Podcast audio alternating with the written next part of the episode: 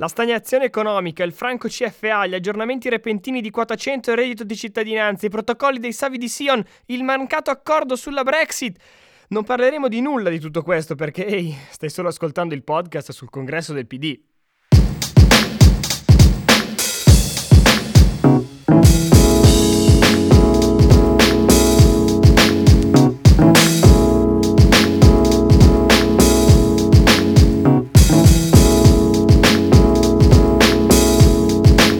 Io sono Giacomo e questo è Catfight, il podcast che racconta il quinto congresso del Partito Democratico.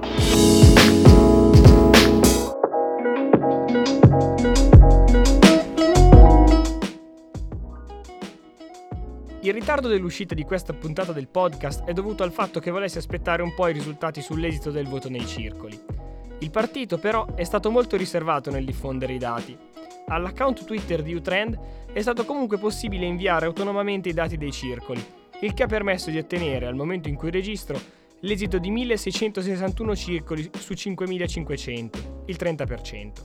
La rilevanza statistica è abbastanza bassa, ma siamo al settimo aggiornamento e sebbene le percentuali varino parecchio, Zingaretti si dimostra essere il primo con una percentuale di voti mai inferiore al 45 e mai superiore al 49. Lo seguono Martina e Giachetti, con percentuali che solo nei primi aggiornamenti raggiungevano sommate il 50%. Il principale avversario è il quarto, Boccia, che con il suo 5% circa erode la possibilità di un fruttuoso accordo tra Martina e Giachetti. Posso comunque dire, senza troppe sorprese, che posso farmi un'idea di quali mozione dovrò leggere e presentarvi qui, nella puntata successiva alla convocazione della Convenzione nazionale, a meno di sorprendenti ribaltoni provenienti dal restante 70% di circoli di cui Utrend non ha i dati. Gli aggiornamenti li potete comunque seguire tramite l'hashtag OpenPData. Vale la pena fare un confronto con i risultati alle convenzioni delle precedenti primarie, quelle dell'aprile 2017. Matteo Renzi quella volta raccolse il 66,73% dei voti, mentre Andrea Orlando che oggi sostiene Nicola Zingaretti, il 25%, su 264.719 voti validi. Un confronto vero sui numeri lo potremo fare solo dopo il 2 febbraio, ma due conti della serva possiamo farli comunque, perché per avere un risultato così differente, per provvisorio che sia, o una larghissima parte di quei 176.657 che votarono per Renzi sia andata ad aggregare una consistente fetta dei 66.842 che sostennero Orlando, o sono stati a casa in tantissimi, o i sostenitori di Renzi si sono divisi in tre. Sappiamo che Dario Franceschini, in testa ad una corrente molto disciplinata, si è spostato da Renzi a Zingaretti, con lui altri democristiani dei caminetti, uno su tutti Beppe Fioroni, e con loro una fitta rete di elettori e di RAS ben diffusi sul territorio. Gli altri si saranno divisi per gradi di osservanza al renzismo tra Giachetti e Martina. Quali siano le proporzioni sarà qualcosa che calcoleremo in un prossimo momento, ma non penso che sarà qualcosa di molto distante dall'equità.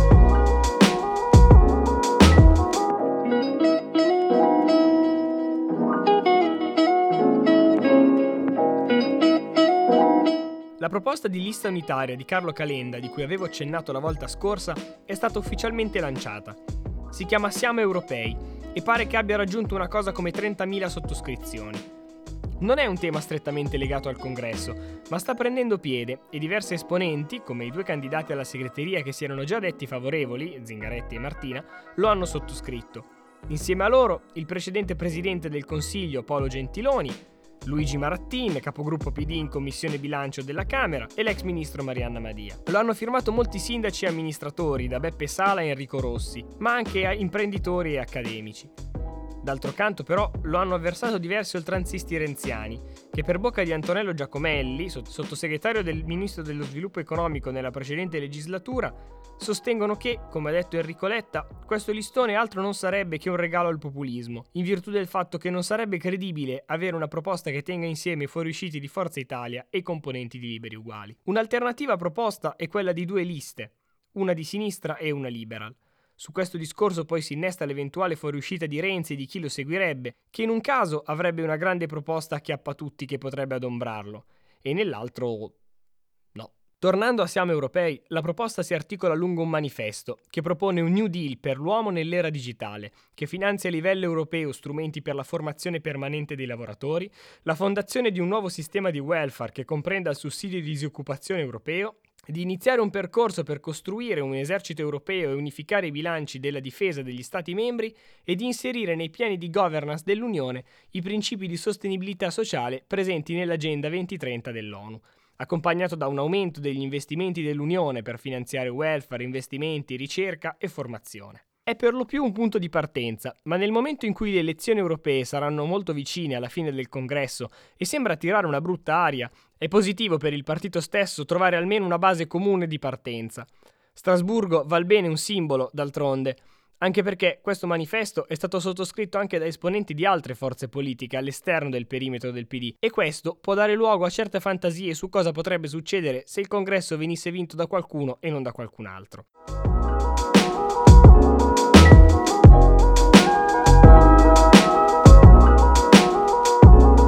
Tema delle alleanze, in effetti, è quello più concreto e più divisivo. In piena adesione alla linea Fu-Renzi, Giachetti sostiene di non voler cercare alleanze all'esterno, soprattutto con il Movimento 5 Stelle e la Lega, ma nemmeno con qualsiasi altra forza politica, agitando lo spettro dell'Unione e credendo ciecamente fideisticamente nella vocazione maggioritaria di Veltroniana memoria, accusando gli scissionisti PD di essere stati dei kamikaze disposti a uccidere loro stessi pur di sabotare il PD.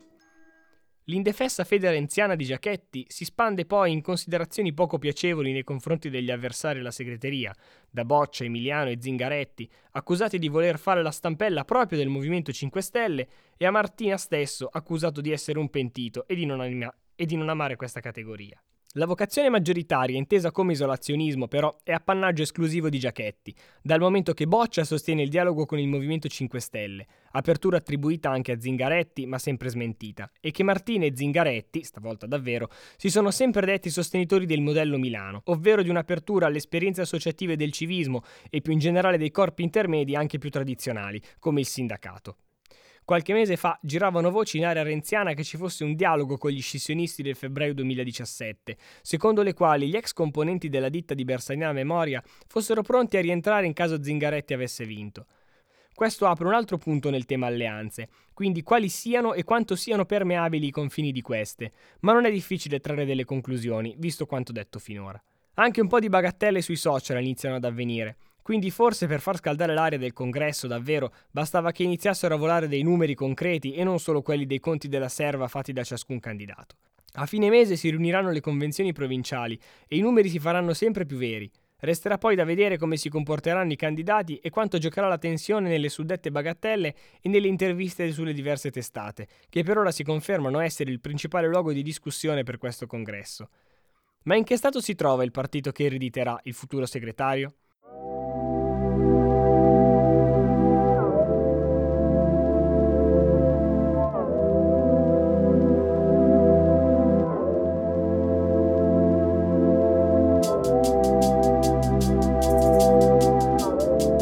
PD, che non pensava di poter raggiungere un risultato più basso del 26% delle europee del 2009, ottenuto con 7.999.476 voti, ha recuperato con la non vittoria del 2013, dove ottenne il 29,55% con 10.049.393 voti.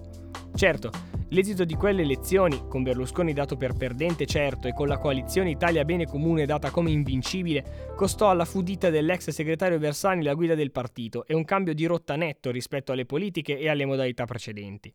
Una pulita di sedie in prima serata su Rai 2 e un vaffanculo a una generica vecchia politica portato avanti con Toni Farseschi, valsi rispettivamente 9.923.600 e 8.691.406 voti, furono in grado di mandare all'aria il progetto di Italia Bene Comune al primo insediamento, quando era chiaro che il PD avrebbe dovuto allearsi con chiunque, Berlusconi incluso, se non avesse voluto tornare al voto. Una coalizione che partiva dalla foto di Vasto con Bersani, Vendola e Di Pietro e terminata con delle primarie di coalizione molto pepate che furono però in grado di attrarre una media di 2.956.296 votanti. Il più grande partito del centro-sinistra che non si era mai voluto piegare alla necessità vista più che altro come mediatica, di un capo o di un leader, di colpo se ne era trovato uno, anche piuttosto convinto e molti militanti si erano visti attraversare le stanze dei circoli da persone o mai viste prima o con dei pedigree politici quantomeno discutibili. Nel giro di nemmeno un anno Renzi diventa segretario del PD con 1.895.332 preferenze e il 67,55% dell'Assemblea nazionale e presidente del Consiglio con una mossa ben rappresentata dal gioco delle sedie e la musica che si ferma. Avete presente? Succedendo a Enrico Letta. Alle successive elezioni europee del maggio 2014 saranno stati i voti di ex berlusconiani, sarà stato il bonus Renzi, una manovra che detrae 80 euro dall'IRPEF entro certi limiti di reddito, il PD incassa il suo miglior risultato relativo, il 40,81% con 11.203.231 voti. Questo risultato galvanizza così tanto questa classe dirigente da portarla a commettere l'errore di mettere la faccia su una massiccia riforma costituzionale che punta a modificare l'assetto istituzionale della Repubblica, con il ridimensionamento dei dei compiti dell'intero Senato da votare per l'iter legislativo delle modifiche alla Costituzione con un referendum nel marzo 2016. Matteo Renzi non è stato, nei due anni tra 2014 e 2016, in grado di costruire una rete di simpatie nell'elettorato, né di fiutare nell'area un forte sentimento anti-establishment e l'imprudenza di mettere la propria faccia su questo referendum la paga con una sonora sconfitta alle urne e con le dimissioni, sia da Presidente del Consiglio che da segretario. In questo stesso periodo per-referendario si può già vedere come Matteo Renzi però si stia un po' stufando della forma partito, dal momento che la maggior parte della campagna elettorale a favore del sì viene portata avanti tramite dei comitati creati all'uopo, chiamati mh, Basta un sì, del tutto privi dei simboli del partito, che porta avanti una sua campagna a parte. E la reazione da parte della dirigenza nel momento in cui il partito perde questo referendum manca.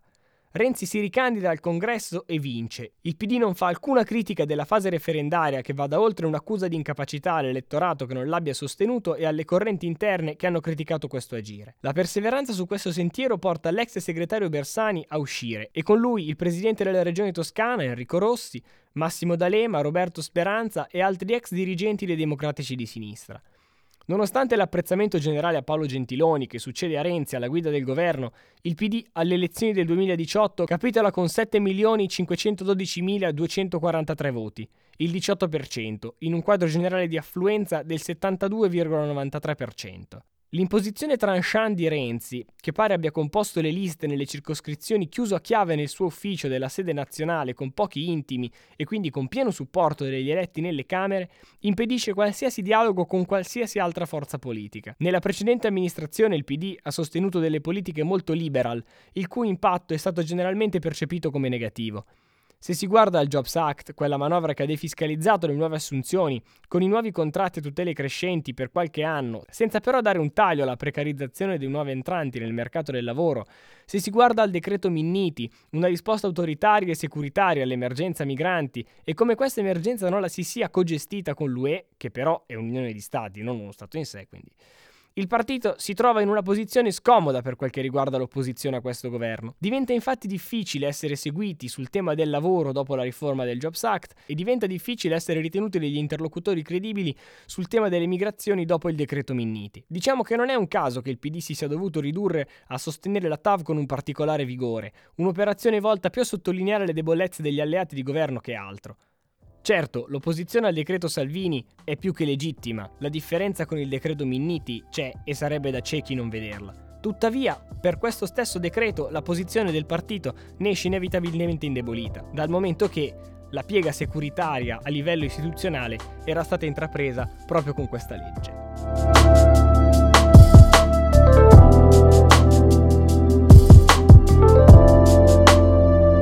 Su questa fase ideologicamente confusa si innesta violentemente la questione della sostenibilità economica. Il Partito Democratico galleggia su un disavanzo di patrimonio netto di 2 milioni e 608 mila euro, contratto nel 2016 come disavanzo per un valore di 9 milioni e 465 mila euro, che si sostanziavano in un passivo di patrimonio netto di 3 milioni e 163 mila euro. La società PwC che svolge la revisione dei bilanci del partito e li certifica, da tre anni fa emergere la necessità di un piano industriale per rientrare da questo negativo contratto nell'anno del referendum e di diverse elezioni regionali, nonché nell'anno in cui tramite la partecipazione alla fondazione EU il PD è diventato compartecipe dei debiti dell'unità, guardando il bilancio appare evidente che la gestione caratteristica di quell'anno è stata particolarmente onerosa. Onore al merito, nell'anno 2017 i proventi da 2 per 1000 sono aumentati di circa il 25%, esattamente come i contributi da persone fisiche e giuridiche. Si tratta per due terzi del versamento della decima degli stipendi dei parlamentari eletti a Roma e a Strasburgo. Ciò non di meno, la società PwC continua a esprimere incertezza sulla continuità operativa del PD, a causa di un negativo al patrimonio netto per qualcosa più di 2 milioni di euro. I costi del partito si riflettono poi inevitabilmente anche sulle strutture territoriali. Diversi, se non la quasi totalità degli immobili in cui il partito si trova, e che l'inchiesta in due puntate dell'Espresso ha messo in luce come faccia fatica a mantenere in attività, è di proprietà di società immobiliari direttamente riconducibili alle varie fondazioni territoriali, 69 in, tut- 69 in tutto, riunite nell'associazione Berlinguer, che detiene il possesso del patrimonio immobiliare e immobiliare del PC e dei suoi eredi. Una cosa come 2500 immobili e svariate opere d'arte, dal valore stimato tra i 500 milioni e il miliardo. Gli statuti di queste fondazioni le fanno continuare quasi per cooptazione, rendendole quindi delle casseforti. Girava la voce qualche tempo fa di una class action contro l'ex tesoriere dei democratici di sinistra, Ugo Sposetti, colui che aveva ideato questo sistema delle fondazioni, ma le notizie più recenti sono del febbraio 2017.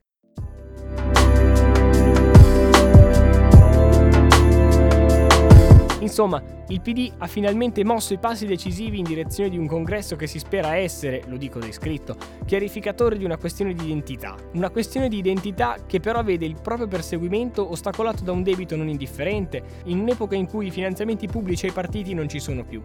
E senza finanziamenti non puoi fare le scuole di formazione né finanziare con più di 5.000 euro l'anno l'organizzazione giovanile, che fa da palestra formativa, tra le altre cose, alla futura classe dirigente. E un partito senza classe dirigente aggiornata è destinato a durare il tempo di una meteora o di un tweet.